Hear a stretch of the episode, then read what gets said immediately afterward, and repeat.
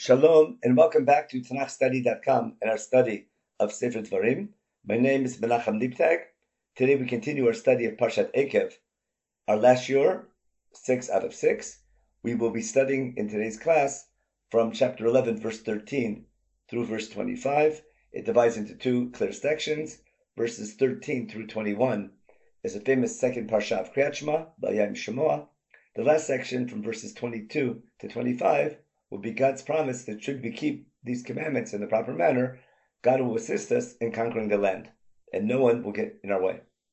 Before we begin our specific study, just a reminder of where we are in Sefer Dvarim. Recall that the main section of Sefer Dvarim will be the main speech that began in chapter 5 and continues to chapter 26. That speech had three parts. Chapter 5 was the introduction of how and when these commandments were first given. And then chapters 6 through 11 which we conclude today, are referred to as the Hamitzvah section, which we said was the commandment. And the commandment was loving God and fearing God and having the proper attitude in one's service of God. That began with the famous Shema Yisrael in chapter 6, verse 4, and the first parsha of Kriyat Shema. And that will end today in the second parsha of Kriyat Shema, which is now in verses 13 through 21. So let's begin with Perek Yud Aleph Pasuk Yud Gimel, chapter 11, verse 13. והיה אם שמוע תשמעו על מצוותי, אשר אנוכי מצווה אתכם היום, and it shall be, should you surely obey and listen to my commandments, that I am commanding you today, לאהבה את אדוני אלוהיכם, ולעובדו בכל לבבכם ובכל נפשכם. To love Hashem your God, and to serve Him with all your heart and all your soul. As this parsha forms the closing bookend of the Hamitzvah section, I'd like to suggest the reason why it begins with Vaya'im Shema Tishmu'u. Recall our main theme in our study of Sefer Dvarim has been that these laws form an application of the key commitment that we made at Mount Sinai, and that commitment began in a covenant in chapter 19 in Sefer Shemot, where God made a proposition to Am Yisrael after arriving at Har Sinai, V'ata im shemoa tishmu bekoli ushmartem et briti. That was chapter 19, verse 5 in Shemot if indeed you are willing to obey me and keep my covenant, followed by Vatem Tiulim Amlechet Kohanim V'Goy Kadosh. As the key proposition began with that phrase Im Shemot Tishmu B'Koli, it should not surprise us that this final parsha begins with a parallel phrase Im Shemot Tishmu Amitzvotai. And now we will see what is the main commandment, as this is the end of the Hamitzvah section. What is it? To love Hashem your God and to serve Him with all your heart and all your soul. In Chazal, in our rabbinic tradition, we learn from this verse a very interesting insight in regard to prayer, in regard to tefillah. This verse does not define our obligation to pray, but rather it defines the meaning of what it means to serve God with your heart. I want to share with you the Rambam, Maimonides, in his laws of tefillah, the opening halacha, halacha aleph, in the first chapter. He says as follows: Mitzvat aseh litpaleh b'chol there's a biblical obligation to pray every day. Shinemar, if there's a biblical obligation, it has to be based in a verse. And what verse does he quote? The verse that he quotes is from Sefer Shemot, chapter 23, verse 25. Bavadetem et Adonai Elohechem. You must serve Hashem your God. And that is written in imperative form, and hence it's considered a command according to the Rambam. But it doesn't explain how we serve God. Therefore, the Rambam continues, and requires a definition. What is the meaning of avodah? He continues and says, "Mipi hashmua lamdu shavodah zu We have a tradition, the Rambam says, that when it says avodah in this verse, it's referring to prayer. Now, what is that shmua? What is that based on? Shenemar ulovdo b'chol levavchem. Then the Rambam quotes the verse that we just read. That what do we need to do? We need to serve Hashem with all our heart. How does one serve God with your heart? The Rambam understands that is considered tefillah. According to this Rambam, this verse does not explain our obligation to pray, rather it defines what prayer is all about. As many commentators point out, there are other verses in the Torah that say a very similar idea, where we have the commandment to serve God. For example, we read in chapter 10, verse 20, Et Hashem Elokecha tira oto ta'avod, uvot tidbak uvishmot The Rambam could have quoted that verse and several others in Sefer Devarim. However, the verse in Sefer Shmot is the first time, but there's something else if you look in Sefer Shmot chapter 23, verse 25, if you look carefully at what follows that commandment, we will find all the different things that people classically pray for. Again, there in Sefer Shemot chapter 23, verse 25, it says, Vavaretem et Adonai Elohechem, uberach et lachmacha vet. He will bless your food sources and your water. Vasiroti machala mikebrecha. And he will take away any illness from your midst. And then he continues in verse 26, Lo bakara partzecha. The women will not be barren, implying there will be a blessing of having children. Et mispar yamecha. You'll live a full life. You'll live for many years. Ematia shalach lefanecha. I will send my fear in front of you, and that will help you defeat all your enemies. So we see that following this commandment in Sefer Shemot, that we are commanded to serve God, that commandment is followed by all the classic things that people pray for. That is for financial prosperity, for good health, for long life, and for victory over their enemies, or what we would call nowadays hoping for peace. So that may be an additional reason why the Rambam brings his proof from chapter 23 in Sefer Shemot. We continue now in verse 14 in Pasuk Yud Dalet. V'natati metar artzechem bi'ito yoreh malkosh, and I will give the rain in your land at the right time. The yoreh and the malkosh. The yoreh is a nickname for the early rains in the beginning of the season. Umalkosh is the name of the very last rain at the end of the rainy season. Followed by Vasafta deganecha v'tiroshecha b'tzarecha. Then you shall gather your new grain and your wine and your oil. Implying that if it rains at the right time, your grain and your fruit crops will be successful and you can harvest them at the proper time. Moshe continues in verse 15, Pasuk Tet Vav, And I will also provide grass for your animals to graze, and then you shall eat and be satisfied. Ibn Ezra points out that ba'achalta v'savata is not the conclusion of verse 15. Chumash does not mean that God will give grass in the field for your animals and you will eat that grass, but rather it's referring to the grain, the wine, and the oil that was mentioned in verse 14. Rashi claims it's an additional blessing that not only your crops will grow, but when you eat those crops, and when you eat the grain and the wine and the oil, it will digest properly in your system. Ramban quotes both of those opinions, and then argues it may be referring to everything in the last two verses, including the animals and the grain and the wine and the oil, implying that when there's a lot of grass for your cattle to graze on, you will also be able to eat the sheep and the cattle, and that will also make you satiated. Let's continue now with Pasuk Tet Zayin, verse 16. Hishamaru lachem, pen be very careful, lest your hearts be lured away. Lahem. And you may go astray and serve other gods and bow down to them. What is Chumash worried about? When the nation will enter the land of Israel, and they'll need rain for their survival. In Canaanite culture, there was a rain god. His name was Baal. There's also a fertility god. Her name was Asherah. And when the farmer needs rain and needs fertility, you turn to the local gods. That's what normal people would do. Chumash is coming with a revolutionary idea, which began back in chapter 1 of Breshit, with the concept of what appears to be many gods, or the various powers of nature, is really all one God.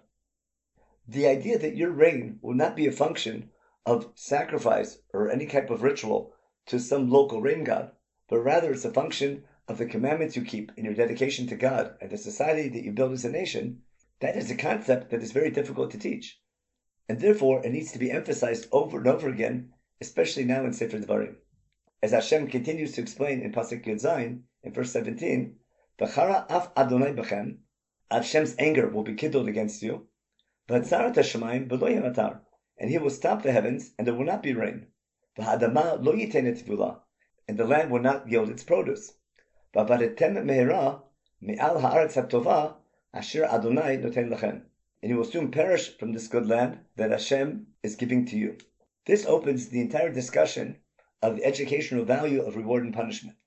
Recall the two parshot of Kriyat Shema, the one that began in chapter 6 with the original Shema Yisrael, V'ahavta Hashem Elokecha.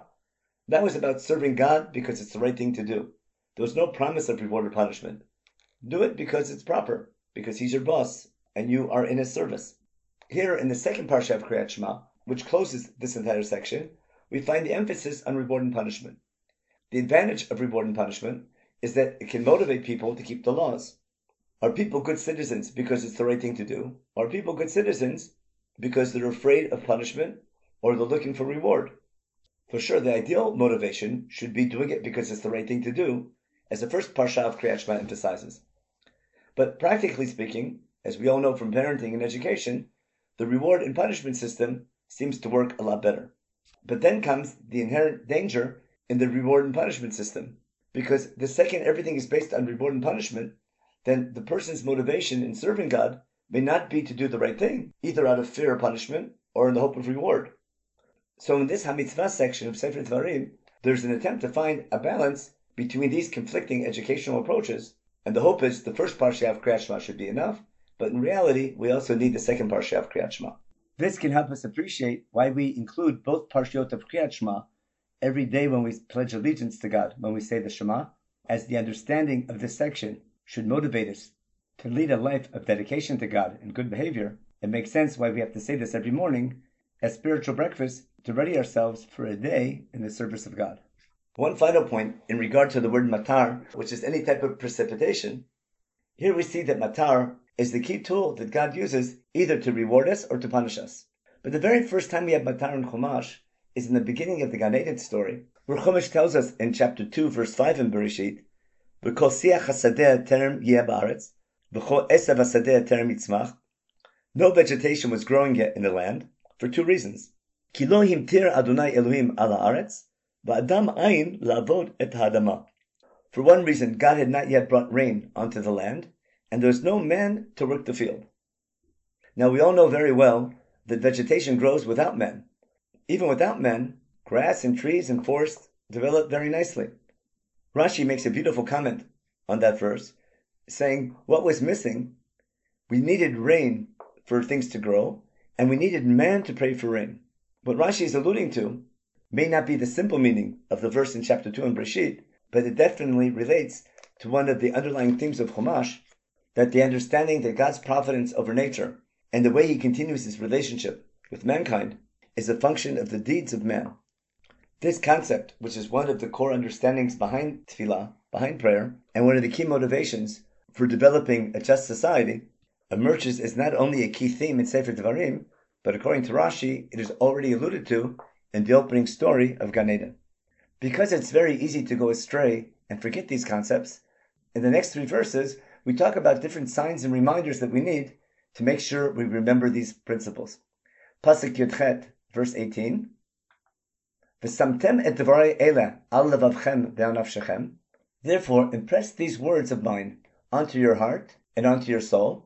And tie them for a sign on your arms, and they should be for totafot between your eyes.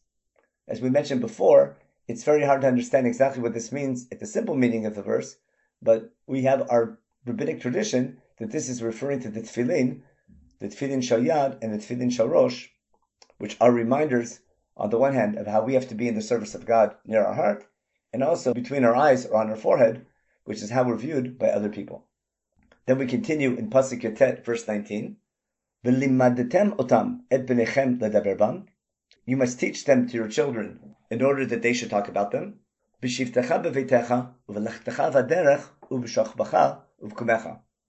you must talk about these laws and study them when you are sitting at home, when you are walking on the road or on a journey, and when you lie down and when you get up. And finally, Pasuk Chaf, you should inscribe them on the doorposts of your house and on your gates, better known as the law of mezuzah. Then, in the final line of the section, Pasuk Chaf Aleph, verse 21, Leman yirbu yimechem v'imei venechem al ha'adama asher nishba Adonai lavotechem latet lehem kimei hashamayim al haaretz. In order that your days and the days of your children will endure for many years on this land that Hashem has sworn to your forefathers to give to them, just as the days of the heaven on the earth. This verse, of course, again resonates from the reward promised after the fifth commandment of honoring your parents. The idea being that if the nation keeps these laws and passes it down to their children and continues this tradition, then we as a nation will remain in the land for a long time. And if we do not do that, as was noted earlier in verse 17, the land will kick us out and we as a nation will need to go into exile. We should note that in Sefer Devarim, all the reward and punishment is presented on the national level, Everything we read about in today's shiur, about God promising rain at the right time and threatening drought and exile, should we not obey his laws, that is referring to our national behavior and not necessarily to individual behavior. That does not imply that we do not have reward and punishment for the individual, but rather the focus of Sefer Devarim is a nation in the service of God, and therefore the reward and punishment that Sefer Devarim talks about is at the national level. And that is why almost all the commentators understand Leman Yirbu Yimechem, in order that you live for a long time on the land, is not referring to individual life, but rather to the life of the nation, and living for a long time on the land is in contrast to going into exile. In regard to reward and punishment at the individual level, that's a much more complicated topic, which we find much less focus on in the Torah, because again, the Torah is talking about the relationship between God and a nation. We as individuals, as part of that nation, must be aware of that reward and punishment on the national level, and that makes us responsible not only for our own deeds, but also for the deeds of others, and we have to be involved in society. This relates to the concept of Kol Yisrael Arivim Zeh LaZeh, that all of Israel are responsible for one another. But again, the specific topic of reward and punishment for the individual is beyond the scope of today's shiur. Now, in the final section, we have our proof that we mentioned before that this is the conclusion of the Hamitzvah section. So let's read Pasuk Chaf Bet, verse 22 very carefully. Kim shemor tishmurun it kol ha-mitzvah hazot. Because then, if you faithfully keep all this ha-mitzvah, this commandment, asher anochim mitzaveh etchem lasota, that I'm commanding you to do, la'avat Adonai Elohechem, lalechet b'chol drachav, uledav kabo, to love Hashem your God, to walk in His ways, and to cling to Him. This is a key review of the key concepts of this entire HaMitzvah section, the love of God, walking in His ways, which we explained was emulating God and doing justice and righteousness in your day-to-day life, and clinging to God, which I think refers to identifying with this responsibility. Then what does God promise in Pasuk Gimel? V'horish Adonai et kol hagoyim ha'ele milifnichem, v'rishtem goyim gdolim v'atzumim mikem. Then Hashem will help you conquer all these nations from in front of you, and you will possess other nations who are greater and more mighty than you are. As we've explained many times, God promises to help us conquer the land, but only on the condition that we are eager and committed to keeping His mitzvot, to keeping His commandments. Especially our attitude is key, as was summarized in verse 22. To prove that this concludes the Hamitzvah section, we will explain in our shiur next week in Parshat Re'eh, because in chapter 12, which is coming up very soon, it begins with Eila Chukim Mishpatim. And then from the beginning of chapter 12 and onward till chapter 26, we find primarily practical laws of our day-to-day life as a nation in the land of Israel, referred to as Chukim and Mishpatim. But at this point in Sefer Devarim, we have concluded the Hamitzvah section, which focused primarily on one's attitude in his relationship with God. The next two lines will form the introduction to the book of Yehoshua and we will now explain why. Pasuk Abdalad, verse 24. Kol hamakom asher tidroch kaf lechem bo lechem biyeh. Any place that the heel of your foot will tread upon will be for you. Min hamidbar v'alavanon, min hanahar nahar prat, va'ad hayam acharon yegvuchem. From the wilderness all the way up to the Lebanon, and from the Euphrates River all the way down to the Western Sea, most likely referring to the Mediterranean Sea, that will be your border.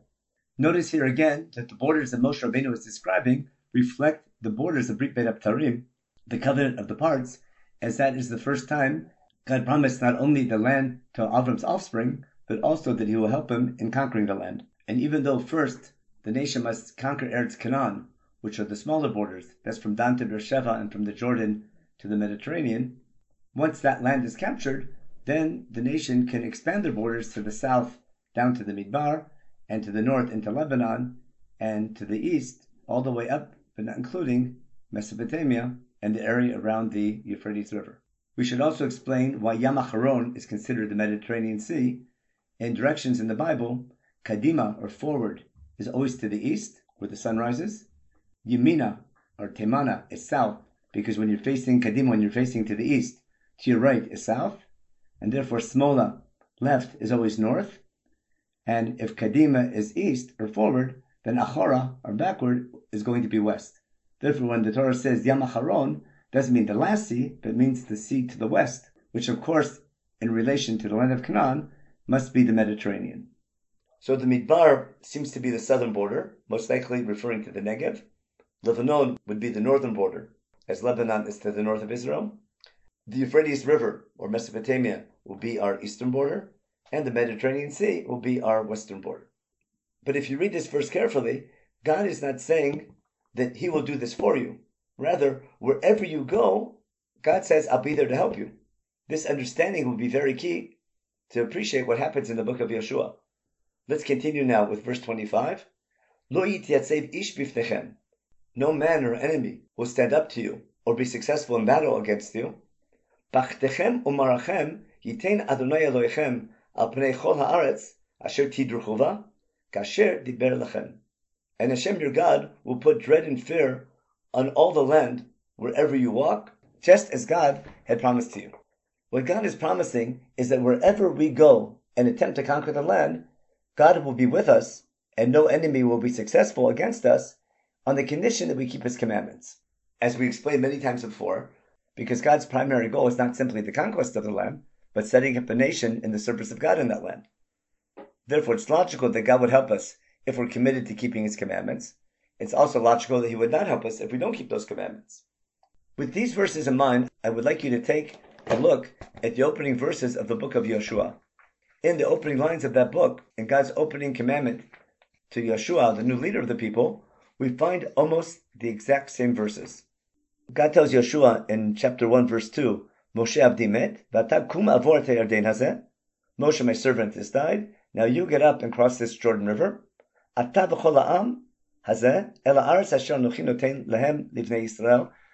whole nation to the land that I'm giving to the children of Israel. Listen carefully now in Pasuk Gimel, verse 3. Kol makom asher tidroch kap raglechem bo lechem. Anywhere where your foot treads, I'm giving it to you. El as I told Moshe, referring exactly to these verses in Sefer Devarim.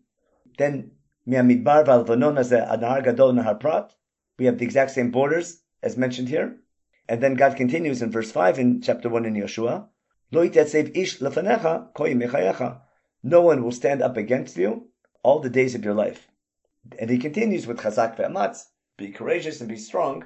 Then two verses later, in verse 8, God explains to Yehoshua, Lo yamush sefer haTorah mipicha.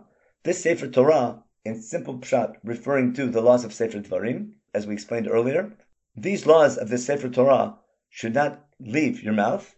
V'gita bo yomam v'layla. You should immerse yourself in these laws day and night. Laman tishmor lasot katubo, in order that you are able to keep and do everything that is written in it. Ki as tatzliach et rechecha taskil. Because only then you will be successful in your ways, and only then will you prosper. So there's no doubt that these final verses of the Hamitzvah section, where God is emphasizing with the right attitude and commitment, I will help you conquer the land, is key to understanding the book of Yehoshua. But God is not telling Yehoshua that he's going to conquer the land for him. He's explaining, I will conquer the land with you. And therefore, if Yehoshua does not take an initiative, if our feet do not walk into the land, meaning if we do not begin the battles and take initiative to conquer the land, nothing will happen. What God emphasizes here is that wherever you go, I'll be there with you. Again, on the condition that you keep my mitzvot. When one studies the book of Yehoshua, you will see that the main point of the book is to prove to the people that God did keep this promise that whenever you took initiative, God was there to help you. On the other hand, there was much land that was not conquered, and that the book of Yehoshua explains that was because you did not take initiative. The prophetic goal of the book of Yehoshua is not to explain how the land was captured, but to prove to the people that God kept his promise. Everything that God promised came true. What was God's promise? Wherever you go, I will be there to help you. And therefore, the book goes through battle by battle where Am Yisrael took initiative and after we took an initiative, God was there to help us. However, any place that we did not take initiative and did not conquer was not conquered. And when there was an incident when we were not following God's laws, like in the story of Achan, God did not help us there as well. To support this approach, it's worthwhile to look at chapter 23 in the book of Joshua, where before he dies, he gives his goodbye speech, telling them first there's still a lot of land to capture, reminding them how much God has helped them up until now, and God will continue to help them should they take initiative, Again, on the condition that they keep the laws. look in chapter 23, verse 6. V'chazaktem ma'od lishmor lasot et koa katuv b'sefer Torah Moshe.